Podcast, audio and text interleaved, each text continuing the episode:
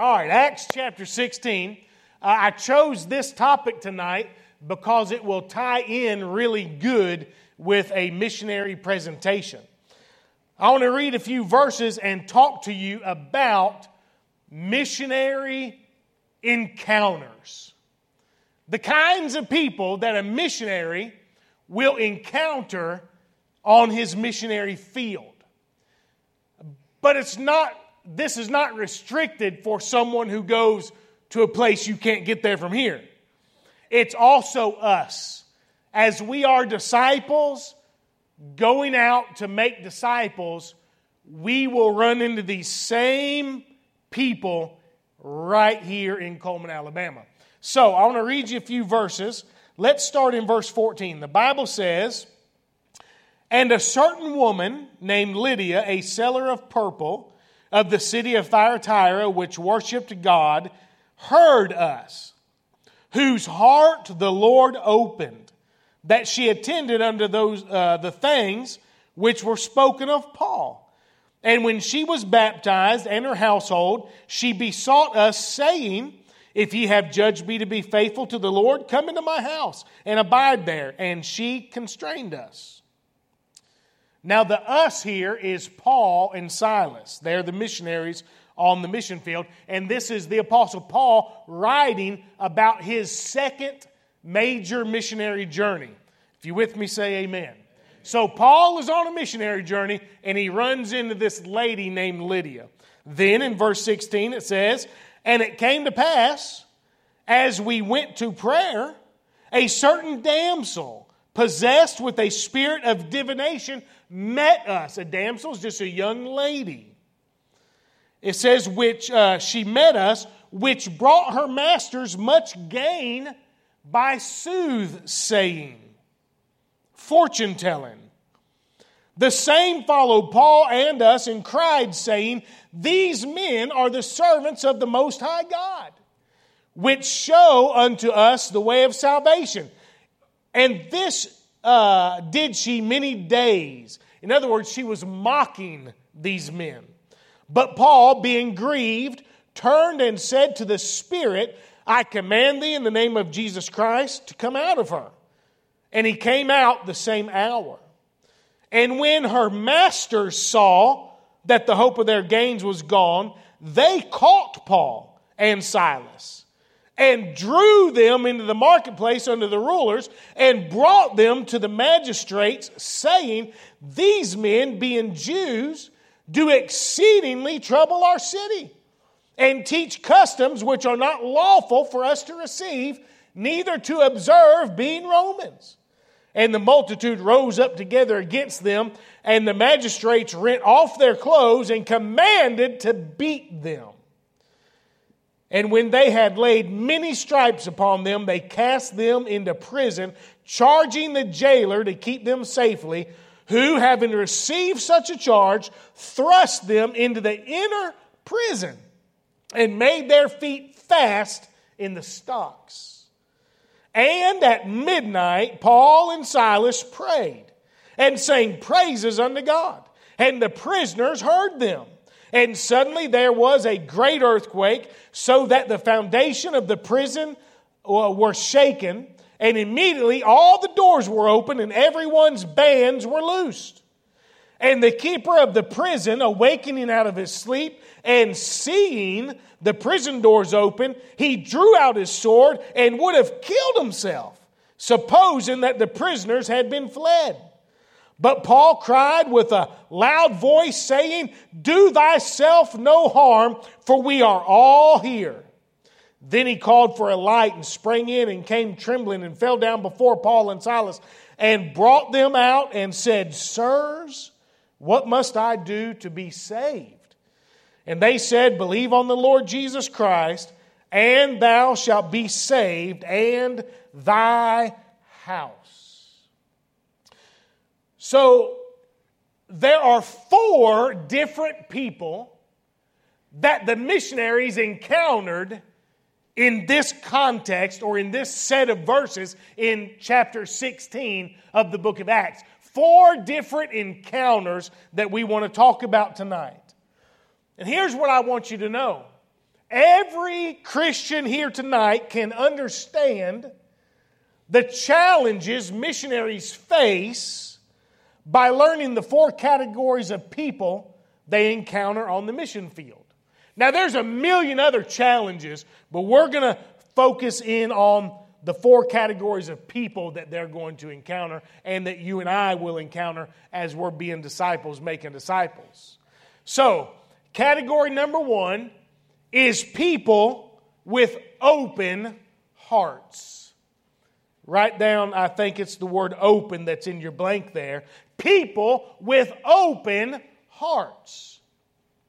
This is Lydia, whom the Bible describes as one who was a seller of purple or a seller of linen.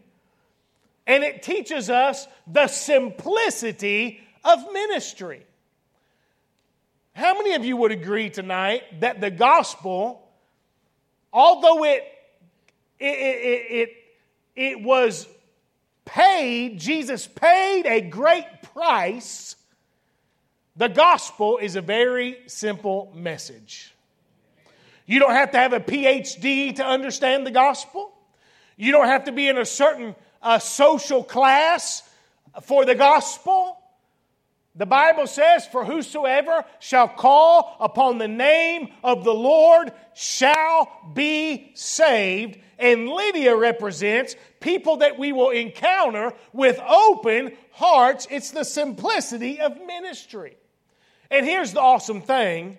Sometimes God will bring people into our path, people to us that are very open to the gospel message. It's not always like that, and we'll see that as this progresses. But I have to praise God that as we go, and as we pray for those divine appointments, and as we are faithful to soul win and witness and share our faith, God will bring us into contact with people that He has already been working on, already been convicting, and they will be people that I call who have open hearts. Remember back in Acts chapter 2, around the day of Pentecost, the Bible said in verse 41, "Then they that gladly received His word were baptized. And the same day there were added unto them about 3,000 souls." After the message that Peter preached, the Bible says that many of them gladly received the gospel message. And we need to send this brother and his wife and the many other missionaries that we already support. We need to keep them on the field, because as they preach and as they witness and as they share, God's going to send them people with open hearts. Notice this. Her heart was open to the missionaries. Here's something cool for you to think about, Brother Adam. God's got some folks waiting on you. I promise you He does. It won't always be easy. It won't always, not everybody you talk to is going to get saved, but God's got some. And they're just waiting on you to get there. They're waiting on you to arrive. And some are going to want to hear what you have to say. Some, God's going to open their heart, and they are going to be open to the missionary, and they're going to be also open to the message. I thank God for that. Amen. You know why some of us have never run into anybody like that? Because we're not telling the message. How do you know if God is opening someone's heart if you never bring God up to them? Amen? Amen. Now check this out. If we go crazy on Facebook and at work and wherever else about politics, but if we just sit humdrum during the missionary's presentation, what's that say about our heart being tuned into God? Listen, the Word of God tonight and the missionary display and the activity of God in his life and what God's doing in your life, those ought to be the hot topics for us as children of God. Amen. And God has people with open hearts. Several years ago, when Hunter was about probably 11, we went to Birmingham with a group of people from the church here. And we were down in Birmingham, and we were preaching underneath one of the bridges downtown to the homeless population. And Hunter got up and preached first, and then I got up behind him and preached. And when I gave the invitation, immediately this man popped up, 50 years old, popped up out of his folding chair, walked right down the makeshift aisle we had there under this bridge. And I thought, praise God, he's coming to me to get saved. He came right down the aisle and then took a hard turn and went straight to Hunter. And here's what the 50-year-old man said to Hunter. I want to have what you have. Amen. Hunter at 11 years old knelt down with this 50-year-old man named Richard and led him to Christ right there on the asphalt under the bridge. It was a man with an open heart, someone who God had touched his heart. Let me give you the second category of people or of hearts. Not only people with open hearts, but number two, they came across people with overtaken hearts. Overtaken hearts. In verses 16 through 18, we read about this young lady, this damsel. And the Bible teaches us here that she was possessed with a spirit, with an unclean spirit, or possessed with the devil. The Bible actually says in verse 18 that they commanded thee in the name of Jesus Christ to come out of her, and he came out the same hour. It was a demon that had overtaken this lady's heart. And this damsel shows us, Lydia showed us the simplicity of ministry, but this lady shows us the sweat of ministry. In other words, sometimes ministry is very hard work because of the spiritual battles that must be fought.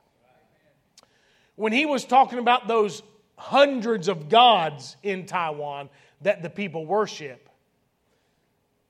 To break that down, here's what that means. He's taken his family into a spiritual battleground. Would you agree? It's a spiritual battleground. Ephesians 6:12 says, for we wrestle not against flesh and blood, but against principalities, against powers, against the rulers of the darkness of this world, against spiritual wickedness in high places. These are people with overtaken hearts. Overtaken how? Well, overtaken by Satan. It was Satan that had indwelt this lady, at least one of his demons, and had taken over her body, just like the maniac of Gadara, and so many other instances in the Gospels where demons possessed people. And as we go soul winning, we'll encounter people that are overtaken by Satan. We'll also encounter people who are overtaken by sin. It's nothing for me to be out trying to witness on the streets, even right here in Coleman, and find people who have allowed sin to reign in their mortal bodies for so long that it's as if they are no longer calling the shots. The other day I was in town and I noticed a man standing in a ditch drinking water with a cup from the ditch. From the ditch. And so I stopped. I thought, man, I can help him. And I stopped. I parked. I got out. And when I got about 30 feet from him, he didn't see me until I called out to him. And when I introduced myself and said that I was with a ministry, you could see it in his eyes. He just turned. He said, I don't want nothing to do with no ministry. And he turned and stomped off. And that's happened to me dozens and dozens and dozens of times. How do you explain that? Sin has ravaged that soul. And by the way, we have all come under the auspices of sin when we were born. The wages of sin is death. That's why we're born, we grow, then we begin to decrease, and we die. Because we're all sinners. But some are overtaken. There's people in here tonight. And before God saved you, you could classify yourself as, I was overtaken by sin. I lived a life that I'm ashamed of now, you might say, and I might say. And this missionary and his wife are going to meet people like that. I remember one guy at our homeless shelter in Augusta who came to the verge of salvation. And at a Thanksgiving service, when others were testifying about how God had been good to him, this man stood up and he was fixing to testify. And we were all like, oh my goodness, Vic is going to say something. And you could tell God was dealing with his heart. And he stood up and he looked around. And it was just like Satan himself closed his heart. And he sat down and he said, oh, never mind. And he left the mission that day only to go deeper and deeper into sin. We need to pray for our pastor. As he's leading now, 2 micro-churches? Teaching others how to start micro-churches? Impacting thousands of people in the U.S. And dozens outside of our church right here in our own town. It's a spiritual battleground, and he will run up against people who have overtaken hearts. But be not dismayed. Greater is he that is within us than he that is in the world. Somebody say amen right there. Let me give you the third category of people. And that is what I call people with opposing hearts. And that's found in verses 19 through 24. And it's the masters of this young lady that was possessed. The masters of this young lady. You see, she had a spirit of divination, of soothsaying, like a fortune teller in our day and time is how I imagine this. And she had handlers, people that she worked with and worked for. And they earned money through her dark spiritual services. And so here come the missionaries, and the missionaries have God on them, and the missionaries cast this devil out in the name of Jesus, and now this woman is all of a sudden free from sin. And it greatly disturbed the economy of her masters. And they opposed the missionaries. Sometimes Christian workers will suffer persecution because of their efforts to preach the gospel and help people in need. This one shows us the suffering in ministry. For no greater crime than being good to somebody, Paul and Silas were arrested, beaten, and thrown in jail. Why? Well, because her masters opposed right deeds. It was good for them to help this lady who was bound in this bondage. But it got them beaten and thrown in jail. You see, the disciples were doing exactly what Christ had told them to do, yet they suffered because of it. Back in Matthew 10, when Jesus had called unto him his 12 disciples, he gave them power against unclean spirits. And here's what he said. And as ye go, preach, saying the kingdom of heaven is at hand. Heal the sick, cleanse the lepers, raise the dead, cast out devils. Freely you have received, freely give. So now fast forward to Paul's second missionary journey. They find someone bound by these demons, and they by the power of Christ, cast them out. And immediately they're persecuted. You mark my words. The time really is here in many places of our country, but the time is certainly coming when just doing what God told us to do will bring out the people who oppose God. And it will cause suffering for the church. They opposed right deeds, but they also opposed right doctrine. And I wish we had time to go into it. We don't. But basically they said, these men, being Jews, do exceedingly trouble our city. I reckon so. They're bringing the truth into the midst of darkness, and it's troubling. And by the way, that was a troubling day in my life. When God showed me the truth, that I was a sinner, and that Jesus was a Savior, amen. It was a crossroads in my life. I sure didn't like looking in that mirror, the Word of God, and seeing the real me for who I really was in God's eyes. But it sure was a great day when I bowed my head, confessed my sin, and Jesus saved me. And I know that was a great day for you too. John 15:18 says, if the world hate you, ye know that it hated me before it hated you. If ye were of the world would love his own.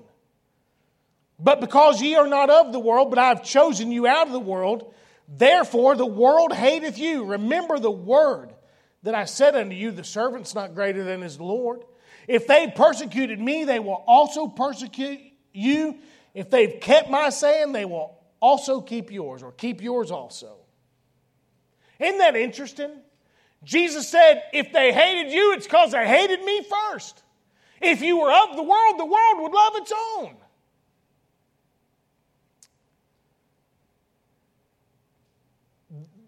The fact of the matter is, the more we're attached here shows our detachment there. It's very revealing. You say, preacher, do you care about what's going on? Oh, you better believe I care. Sure I do.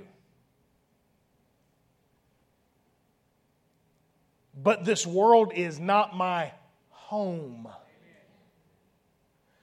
I really am just passing through.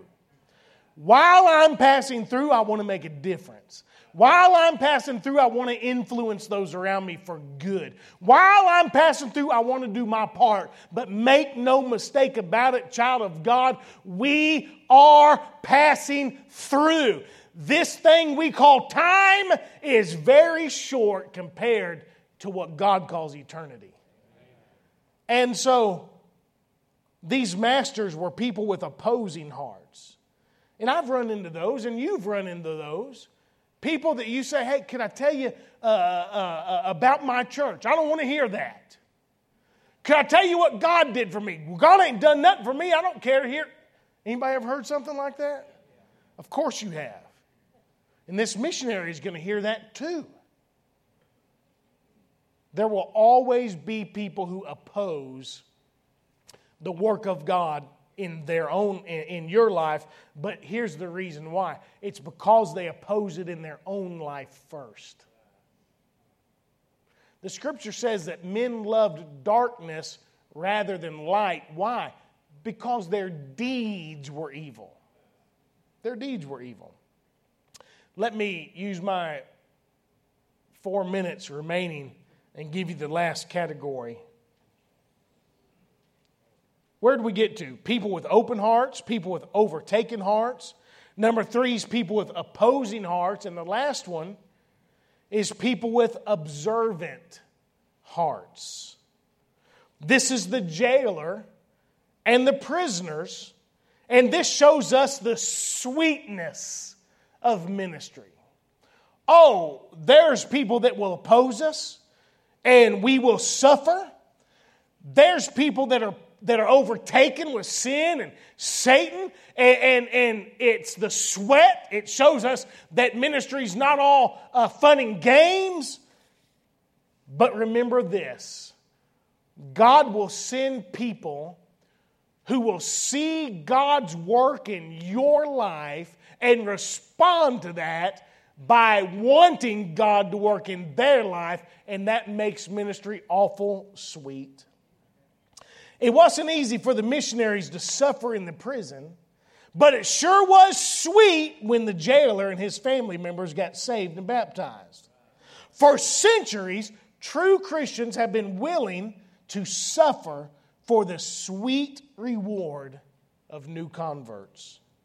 3 John verse 4 says, I have no greater joy than to hear that my children walk in truth. And you know what? A missionary is an awful special person, because they're going somewhere to concentrate on the spiritual welfare of complete and total strangers. And here's the thing. A missionary sacrifices on this hand, but then on the other hand, it's not even a sacrifice, because God brings so much joy through the work. It's really something only God can do. What was observed here? Why were their hearts observant? Well, adoration was observed. In verse 25, the Bible tells us, even though the missionaries were in jail, it says at midnight, Paul and Silas prayed and sang praises unto God. In other words, they were just hauling back and adoring God because He loved them so much and counted them worthy to suffer shame for His name. And the Bible says the prisoners heard them. And listen to me, there's people hearing you too. They're hearing me. The more we fuss and complain, they're hearing it. You know what I think God wants us to do? Prayer and praise. Prayer and praise. It's a strange thing to be going through the fire and still have praise on your lips. It's a strange thing to be suffering on the inside, but be able to praise God anyway. Only a child of God can do that. Why?